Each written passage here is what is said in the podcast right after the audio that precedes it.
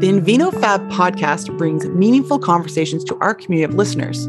Part of this is sharing stories with and by our friends like Telesomm, who want to bring meaningful experiences to you. At Telesomm, we're on a mission to create meaningful work for sommeliers, meaningful connections for wine lovers, and to change the face of wine. For this season of Invino Fab, we're honored to raise a glass with sommeliers who want to share their wine secrets and knowledge with you. For this season of Invino Fab, we're collaborating with Telesomm to fill your cup and your ear with sommelier stories, uncorking the wine tales. If you've not already heard the Somm story for Christopher Sachs, you should hit pause and go back. It's one episode just before this one. We can learn all about how Christopher got into wine. On this episode, we're going to dive into some fun wine facts and pro tips with a sommelier. So I hope you learn as much as I did. Do you have a fun fact about wine that people don't know about that you should share? I do. Um, and I want to use this fun fact as a time to debunk a slight myth when it comes to drinking wine in general. And I've heard it many times that, oh, I can't drink red wine. It gives me a headache. I get, I'm allergic to sulfites. I'm allergic to the chemicals. But yet they'll go and grab a bottle of Pinot Grigio or they'll grab a bottle of Oaky Chardonnay, um, a white wine. And I, my knowledge bomb is white wines have more sulfites than red wines do. They need them as the preservative agent. So if you get a headache from red wine, it's probably not from the sulfates. Sulfates are natural. Leave the sulfates alone. It's got to be something else. So, what do you think it is? What do you, where do you think the headache comes from? That excuse comes up. So, so I think the headache comes from the fact that wine is a is a, a mix of thousands of different chemicals, of flavor profiles, flavor compounds, uh, acids, um, alcohol itself, the the component alcohol, glycerol, um, tannin. There's a ton of things in there. Oak flavor, um, sometimes not so good chemicals that the wine companies won't tell you about. There's this fun one called mega Purple that adulterates color and, and character. And I think it's a it's a mix of all of those things. There's the reason that a, a laboratory hasn't been able to combine all of these chemicals together to create wine. It just doesn't work. And it's because it's such a special process um, from the fermentation, the growing to the fermentation to the processing. You just can't do it. So all those chemicals coming together, they sometimes wreak havoc on the body. So, what advice do you give folks that say, well, if I'm going to drink this fine Pinot Noir, what do I do to stave off that headache? Moderation. Have a glass, have some water, prepare, deal with the repercussions of, of enjoying yourself today. Uh, there's always time to recover tomorrow. Um, yeah, that's pretty much what I would say is, is look, eh, or if that bottle doesn't agree with you, don't swear off of Pinot Noir. If you had one bad bottle that gave you a headache or that was uh, just wasn't your cup of uh, wasn't your cup of tea, uh, wasn't your glass of wine, try another one. Maybe try something organic or biodynamic or naturally made, or maybe a wine that's made from a, a small production from a local local family or a region that you that's in the states. Just try try a different option. Try a different puzzle piece. I'm sure it's going to work. I love that. It's kind of like you're a therapist or a coach to get your clients to figure out maybe it wasn't that bottle, but there might be another bottle. Like you're a matchmaker of getting well, and that's that's exactly what it was when I was yeah. in the restaurants and in retail. It's I've had too many people who come in and said, "Oh, I you, you gave me this bottle of Cabernet. I didn't like it. I must not like Cabernet." And maybe I gave them a bottle from from Argentina.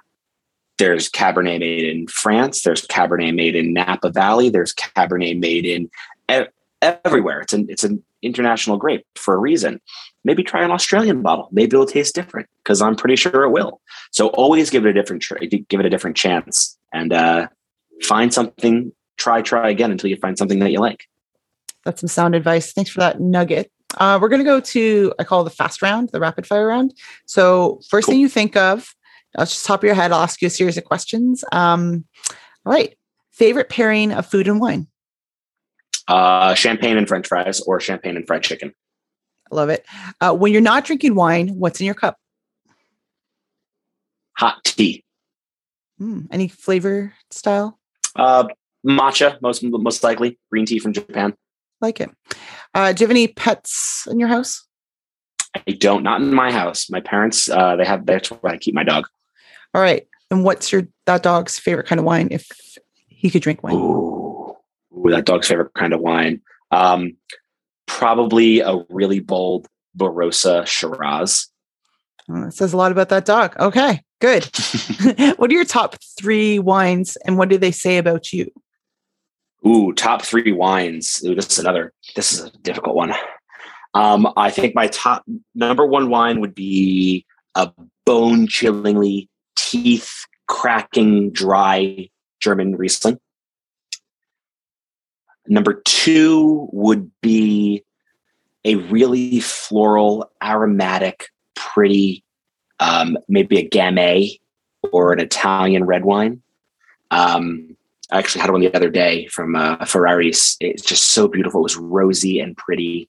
Um, and I think the third one would would be something classic, something austere, like a uh, maybe a Napa Cabernet or yeah, I'd go Napa Cabernet just because it's it's classic. And I think those three together give me my flavor profile in a nutshell. High acid from the Riesling. I'm an acid freak. It's refreshing. It's crisp. The floral character is kind of the red wine that pairs whatever with almost whatever you want. It's super, super fluid. And then the Cabernet, because sometimes you got to show off, and a big bottle of Cabernet really goes far. All right, word association. A sommelier pairs well with blank. Pirate ships. All right, I'll take it. Uh, what some people get wrong about you being a sommelier? Uh, they think I know everything, and sometimes I come off with the fact like I do. But um, I've learned now how to say I don't know. I will get back to you. So you're always learning. It sounds like. Absolutely. Tell us what you're known for on the Telesomm app. So on the Telesomm app, I am known uh, for two courses. Um, I'm again, like I said, a newbie. I've got eight different classes in progress that I'm trying to develop and get up on the on the app. But I'm known for around the world in four bottles. Again, with my philosophy of traveling by wine, really taking you on the four to four different corners of the world. Um, and I also have my uh, my Fifty Shades of Rosé. Oh well, yes, maybe not name. fifty. I only I only have four bottles, but still all different shades. I like really playing uh, what I call the rose racism card too many times on the market i see oh we really only want this super pretty super pale rosé that has almost no color whatsoever and they leave the the spanish deep dark ruby colored rosé on the shelf and i want to buck that system. I want to i want everyone to enjoy those those darker colors of wine as well. What do customers ask you about? In new jersey they usually ask me about the price or the press. That's all they care about for most part but uh, a lot of customers they want to know whether the wines are organic biodynamic uh, how much oak is made. They ask me the geeky questions that they normally can't go ask other salespeople because um, again i consider myself um, more than just a salesperson. I'm a storyteller and i'm also the researcher. Uh, i when i was a, a buyer i knew the questions that i would ask and i know they're going to ask me those questions anyway so i have the research done already.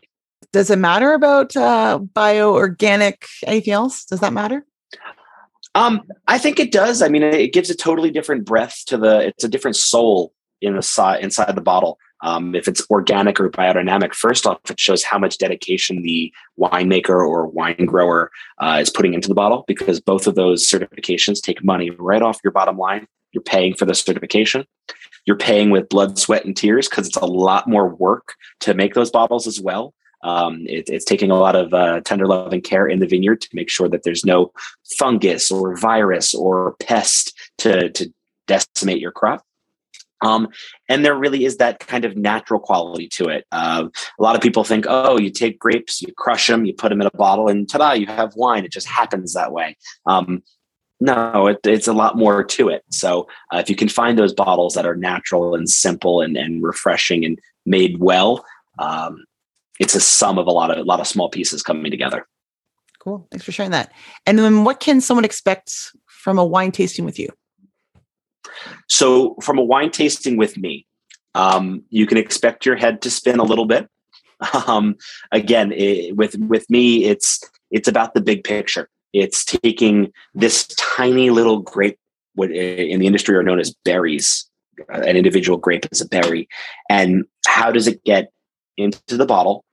How does the bottle get to you? and then how do you drink it? So both the flavor profiles, the aroma profiles, the regional specialties, you get you get the full picture from from grape to glass. Fantastic. Thank you so much for joining us, Christopher. We really appreciate learning from you. Thanks for listening to an Invino Fab and Telesomm production, The Sommelier Stories, Uncorking Wine Tales. If you liked this episode, tell a friend to subscribe leave us a rating review in Apple Podcasts. Telesomm brings the Somm to you. Check us out online at telesomm.app or on Instagram at telesomm.app. We can't wait to meet you.